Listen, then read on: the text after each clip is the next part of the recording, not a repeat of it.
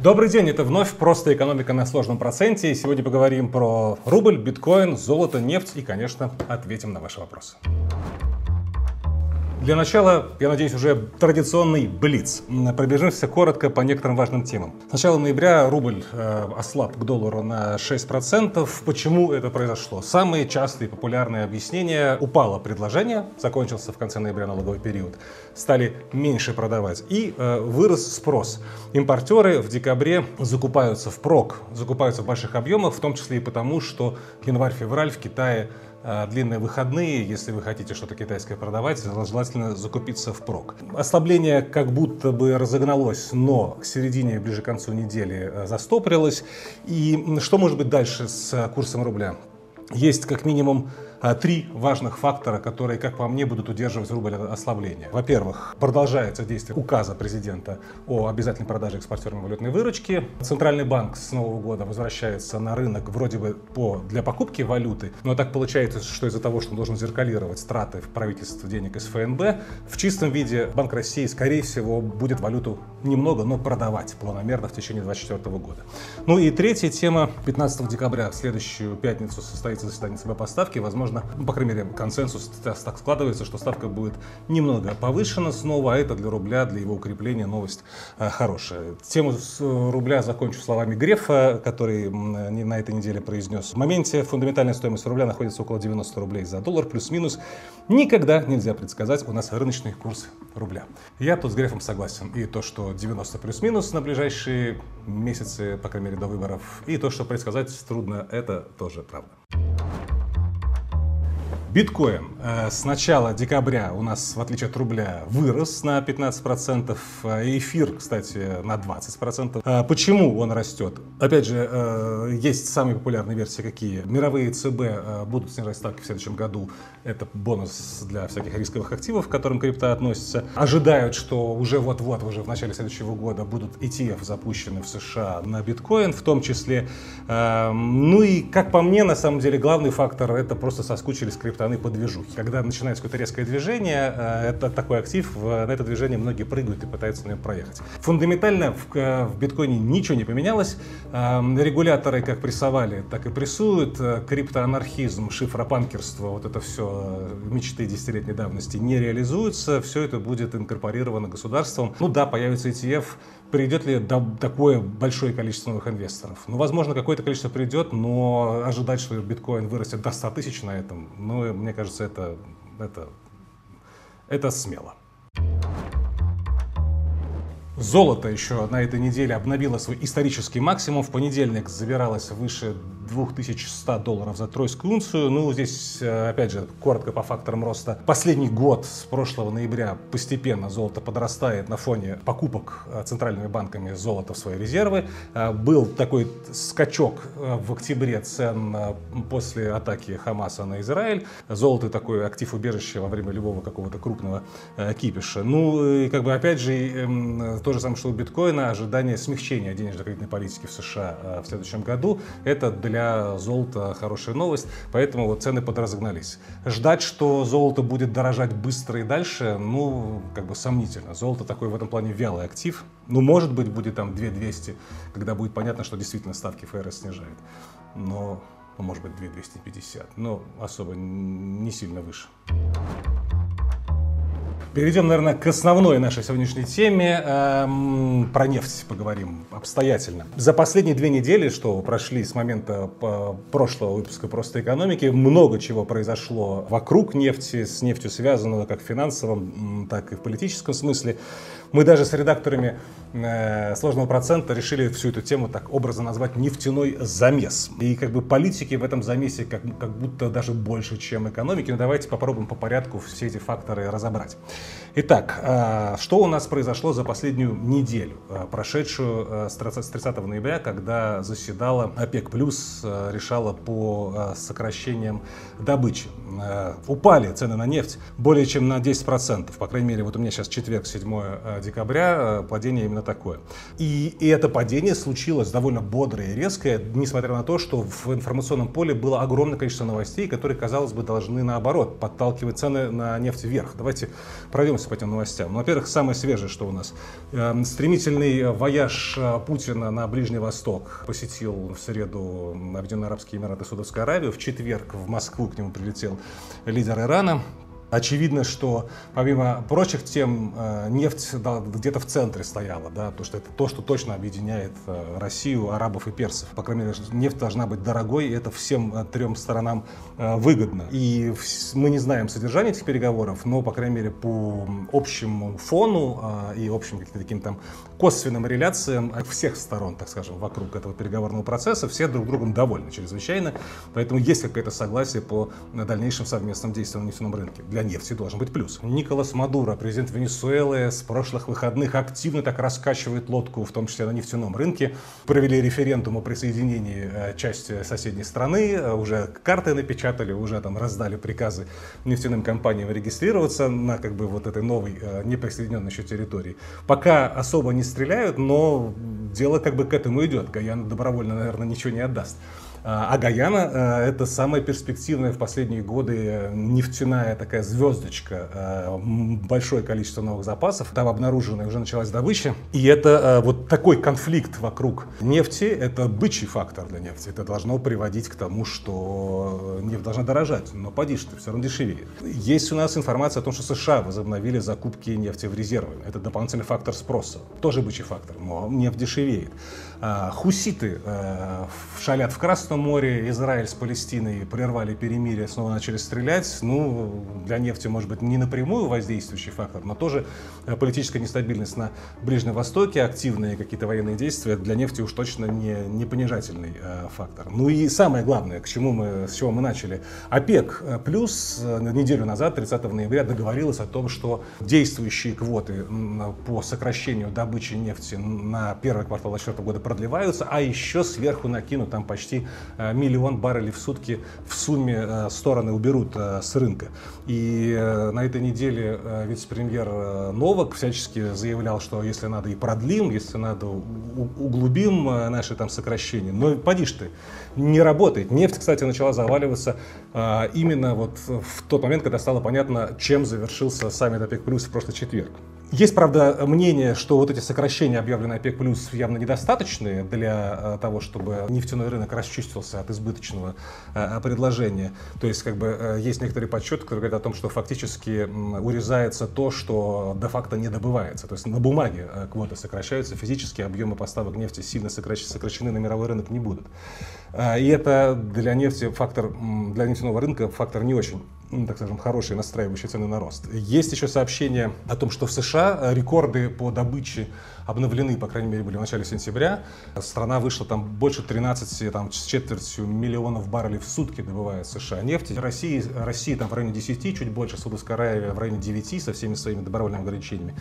Ну, то есть э, прет вперед США по добыче нефти. И это э, для нефти э, понижательный фактор. Кстати, пока мы не перешли, как, как, как по мне, главной причине ослабления цен на нефть, коротко вернемся к маленькой черточке заседания ОПЕК+.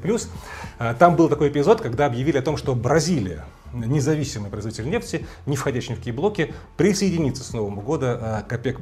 Но почти сразу же президент Бразилии Лула Досилова все это опроверг, сказал, что ничего, никуда присоединяться не будем. Нам было бы интересно побыть в этой организации в статусе наблюдателя, а такого статуса в ОПЕК нету. Вот. Но никакие обязательства по сокращению мы на себя брать не будем, и оно и понятно. В Бразилии добыча прет, сейчас там чуть меньше 4 миллионов баррелей в сутки, планируют они выйти на уровень в 5 миллионов баррелей в сутки и выше. Понятное дело, что никакие там саудиты и русские, которые будут там говорить говорить, сколько добывать, бразильцам э, не нужны. В общем, промежуточный вывод в теме по нефти. Мы видим преобладание, по крайней мере, по количеству бычьих новостей для нефти. И, эм, как по мне, рано или поздно вот такое, такое количество информационного фона, который толкает цены, на, должно подталкивать цену на нефть вверх, должно э, сработать, и какой-то выстрел цены на нефть должен произойти. Но почему сейчас происходит все-таки падение, несмотря на такой вал, в принципе, бычьих новостей? Здесь вот интересная была публикация в Блумберге на прошлой неделе про то, что до 70% всех торгов нефтяными фьючерсами в мире проводят алгоритмы. Из-за этого растет сильно волатильность. В тот момент, когда нефть дорожала летом, она переукрепилась, пере, передорожала, так скажем, цена на нефть из-за того, что алгоритмы разгоняли ее. И сейчас, возможно, мы наблюдаем обратную историю. Опять же, роботизированная торговля фьючерсами э, это передергивает уже в сторону понижения, ниже каких-то определенных уровней. Ну и да, конечно, есть политический фактор, всегда можно заподозрить крупные банки и финансовые компании, в первую очередь из США, которые имеют ресурсы для того, чтобы манипулировать, по крайней мере, на коротком э, горизонте ценами на нефть, а сейчас Америке нужны цены на нефть пониже, потому что там предвыборный год, всякие баталии с, с республиканцами. Но это мы не доказать, не опровергнуть нельзя. Единственное, что я бы здесь вот что добавил. Когда-то э, лет пять назад я лично сам считал, какое количество бумажной нефти э, ежедневно в мире продается. Есть нефть физическая, которая вот доставляется от производителя к потребителю. И ежедневно в мире там плюс-минус 100 миллионов баррелей нефти в день э, потребляется. А если посчитать количество баррелей нефти, которые друг другу продают и покупают в виде фьючерсов разные игроки на разных биржах, вот на трех крупнейших, Лондон, Нью-Йорк и Дубай, которые там совсем э, маленькие по сравнению с Лондоном, с Нью-Йорком. У меня пять лет назад получилось больше 4 миллиардов баррелей нефти в день ежедневно э, меняет владельцев в виде э, фьючерсов. Так что, видите, здесь такой есть большой навес именно финансовой стороны в ценах на нефть. И очень часто может быть отрыв от фундаментальных цен при вот как бы физической потребности физической нефти. В общем, вывод. Давайте завершать эту тему. Конкретно к России перейдем. Мы видим, что из-за снижающихся сейчас цен на нефть, скорее всего, нефтяные доходы бюджета будут поскромнее по итогам там, декабря, чем это было, допустим, в октябре и даже ноябре. И это, в принципе, для рубля не очень хорошая новость. Да? Если уж совсем вот эти вот высокопарные рассуждения о том, сколько стоит баррель нефти, опускать на российскую почву, на, там, ближе к кошельку обычного обывателя. В принципе, вот такой уровень там, в районе 80, там, 75-80 долларов за баррель бренд вроде как норм э, для российского бюджета. Хотелось бы, хотелось бы выше. Даже нет, по бренду точно хотелось бы выше, потому что бюджет на следующий год связан из 71 э, доллара за баррель Юрлс. Вот. Сейчас Юрлс продается дешевле, очевидно, из-за дисконта. Но э, если ожидать на следующий год э, дальнейшего падения спроса на нефть, а он будет, если э, это падение спроса случится, если случится рецессия в, в экономиках э, потребляющих нефть больше всего в мире, в первую очередь США, Европа и Китай, то цены на нефть точно завалятся ниже, никак, ниже под, никакого санкционного потолка не нужно будет, ниже 60 долларов за баррель идут, и тогда для российского бюджета будут проблемы и тогда придется сильно ослаблять рубль для того, чтобы хоть как-то бюджет по, по доходам выдерживать. Поэтому в интересах российских обывателей э, сохранение э, стабильной, а главное, э, лучше даже растущей экономики на Западе и в Китае. Вот такой парадокс. Еще одну тему коротко пробежимся. Саксо Банк датский в начале декабря, каждый год в начале декабря публикует свои фирменные шокирующие прогнозы на следующий год. Этот э, декабрь не стал исключением. Давайте пробежимся, что там Саксо Банк напрогнозировал. На этот раз у них 8, а не 10 прогнозов. И они, конечно, один другого смешнее. Значит, первый прогноз. Ожидает Саксо Банк, что нефть в 2024 году э, подорожает до 150 долларов за баррель. И это так обогатит Саудовскую Аравию, что они там даже Лигу чемпионов УЕФА купят и переобразуют ее в мировой клубный чемпионат. С нефть 150, ну не знаю, что должно случиться, может быть, но чтобы саудитам продали Лигу чемпионов, это вряд ли. Прогнозирует Саксобанк конец капитализма США, вот в таком классическом понимании. Что это значит? Это значит, что перед выборами президента США, который состоится в следующем ноябре, такая будет тяжелая ситуация с экономикой и с, как бы, с, с социальным недовольством, что администрации Байдена придется еще больше залезать в долг, еще больше раздавать людям денег, чтобы э, их как бы подбодрить перед выборами. Фактически вливачество в полнейшее уйдет администра- администрация Байдена. Но это тоже мало реально. Без Конгресса, э, без значит, республиканцев, никаких новых там э, сильно э, долгов выше потолка госдолга э, демократы не смогут задрать, а уж республиканцы им этого не позволят перед выборами. Два кризиса ожидает в следующем году Саксо Банк. Во-первых, кризис из-за эпидемии ожирения, мол, так новомодные лекарства, которые помогают бороться с лишним весом, станут настолько распространенными, что люди забьют на спорт и будут сидеть на этих лекарствах, худеть на них, а из-за этого будут позволять себе есть всякий джанк-фуд, и в итоге лекарств всех не хватит, и все станут сильно толстыми. Ну ладно, окей. Еще один кризис ожидает Саксобанк из-за быстрого развития искусственного интеллекта, а главное дипфейков, которые искусственный интеллект позволяет делать. Случится некий какой-то политический крупный скандал с дипфейками, привет, какое-нибудь черное зеркало, и это вынудит государство по всему миру намного жестче регулировать эту отрасль. Ну и давайте совсем коротко, это менее интересные, как по мне, темы. Страны, у которых большой дефицит бюджета, объединятся и создадут некую организацию, которая будет лоббировать переформат международной торговли, чтобы у них дефицит так сильно не рос. Что это за страны? Какого объединяет Саксобанк в один блок? США, Великобритания, Индия, Бразилия, Канада и Франция. А против кого они будут бороться? Против тех, у кого большой профицит торговый. Китай, Германия, Норвегия, Япония, Нидерланды и Сингапур. Как вы себе представляете объединение Китая и Германии против США и Франции? Я никак не представляю. На президентских выборах в США по мнению Саксобанка, может выиграть впервые в истории независимый кандидат, который не представляет ни республиканцев, ни демократов. Это племянник э, Джона Фиджеральда Кеннеди, того самого, э, этого человека зовут Роберт Кеннеди. Ну, популист э, вряд ли что-то выиграет, не верю в это. Япония в очередной раз, в прошлом году тоже, кстати, Саксобанк прогнозировал наконец-то прорыв в экономический бурный, бурный рост, начало э, инфляции, конец дефляции, рост зарплат. Из-за роста производительности труда в результате технологических прорывов даже стареющее японское общество будет наконец-то наслаждаться большим экономическим ростом. Ну, не знаю, 30, наверное, 30 лет уже Япония сидит в этой дефляционной ловушке. Не знаю, чтобы вот в следующем году выскочили, вряд ли. Ну и последний прогноз в ЕС введут э, двухпроцентный налог на богатство, слишком много там миллиардеров развелось, и это приведет к обрушению продаж всяких люксовых брендов, э, у них и продажи упадут, и акции их упадут. Вот такие прогнозы на 2024 год. Э, тут полезно посмотреть из того, что они прогнозировали в Саксобанк на 2024 год, что сбылось. Там было 10 прогнозов, и сбылся только один, и то не целиком. Золото стремительно подорожает до 3000 долларов, прогнозировал Саксобанк. 3000 не вышло, но исторический рекорд обновили. Вот такой веселый прогноз от Саксобанка. Ну и переходим к ответам на ваши вопросы. Илья Якуша спрашивает, что будет дальше с недвижимостью, неужели на этом все? А, ну, а, я не знаю, что вы подразумеваете под все, давайте попытаюсь описать, как я себя вижу, может быть, вы найдете ответ на свой вопрос. Вторичка, да, продажи э, проседают и будут проседать дальше, при таким ипотечным ставкам на вторичке э, иначе быть не может. На первичке это тоже скоро начнется, льготную ипотеку ухудшают, он становится все менее льготный 1 июля точно как-то переформатирует, объем э, спроса э, ипотечного и на первичке тоже э, сдуется. Очевидно, а сокращение объема спроса должно приводить к тому, что цены должны скорректироваться. Не уверен, что на первичном рынке они сильно могут просесть, скорее они перестанут расти, может быть, будут расти даже меньше инфляции. Особенно, тут еще надо смотреть по отдельным рынкам. Там крупные города, там Москва, Санкт-Петербург, Краснодар, где есть спрос, там вряд ли будут, можно ожидать падения цен. Но на вторичке, да, если вы найдете продавца, которому очень нужно быстро избавиться от квартиры, то у вас есть живые деньги на руках, то можно гнуть его по скидке. Что будет дальше? Ну, я не жду, что без такого топлива, как была льготная ипотека с 2020 года, цены на нефть могут расти, о, господи, цены на недвижимость в России могут расти так же быстро, как они росли. И даже могу предполагать, что в долларах э, из-за ослабления курса рубля, который я ожидаю после выборов президента, э, стоимость недвижимости в России даже будет сокращаться. И это как бы не впервые такая история будет для России. Поэтому, если вам нужна квартира для того, чтобы жить, то, может быть, имеет смысл сейчас запрыгнуть в последний вагон, в закрывающиеся двери последнего вагона льготной ипотеки, э, чтобы получить 8% там, ставку. Если же вы как инвестор рассматриваете покупку недвижимости, то, мне кажется, уже поздно.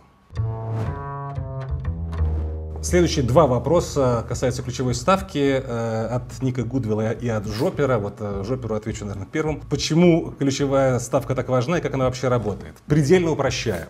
Ключевая ставка – это ориентир стоимости денег в экономике. Это э, максимальная ставка, по которой коммерческие банки могут ненадолго разместить свои деньги на счетах в ЦБ. И это минимальная ставка, по которой коммерческие банки могут ненадолго одолжить деньги, денег у ЦБ, если им эти деньги нужны. И получается, что чем выше ключевая ставка, тем выше уже будут ставки по кредитам и по депозитам в коммерческих банках для клиентов уже коммерческих банков. И равно наоборот. Когда э, ставка ключевая снижается, падают доходности депозитов, падают ставки по кредитам. И эм, когда ставки высокие, кредиты дорогие, депозиты привлекательные, экономика замедляется. Продажи падают, люди больше сберегают, меньше берут кредиты, э, и инфляция из-за этого тормозит. И наоборот, когда ставка низкая, э, деньги хранить в банках э, смысла особого нет, ничего не накапает, кредиты дешевые, продажи растут, экономика разгоняется, но из-за этого растет инфляция. Вот примерно так работает э, теория. Теперь ответ Нику Гудвиллу по поводу конкретного решения 15 декабря ЦБ поставки. Поднимут, не поднимут, что будет с рублем.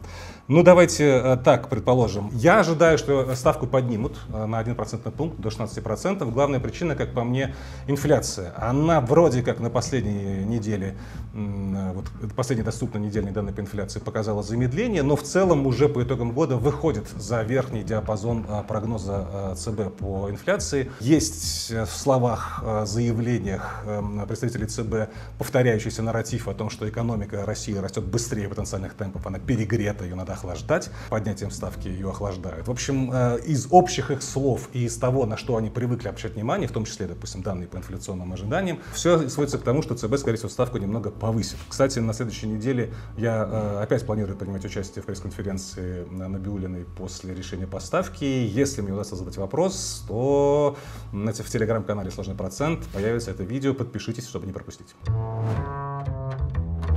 Ну и последний на сегодня вопрос от Дмитрия Битуса. Какие э, стоит ожидать шаги от правительства с учетом повышения расходов бюджета э, по поводу всяких тарифов, пошлин, увеличения штрафов? Откуда они будут, короче, брать деньги? И Дмитрий почему-то утверждает, что налоги впрямую повышать они не хотят. Ну почему это они не хотят повышать? Э, вот смотрите, у нас есть windfall tax на непредвиденную прибыль крупнейших компаний. Он декларируется как единоразовый налог, но он же состоялся, почему бы к нему не вернуться в следующий раз? У нас акцизы растут, у нас растут тарифы, это, конечно, не налог, но все равно это подрастает. У нас э, кадастровая стоимость недвижимости в Москве, например, э, увеличивается в следующем году там, почти на 20%, а это база для исчисления налога на имущество.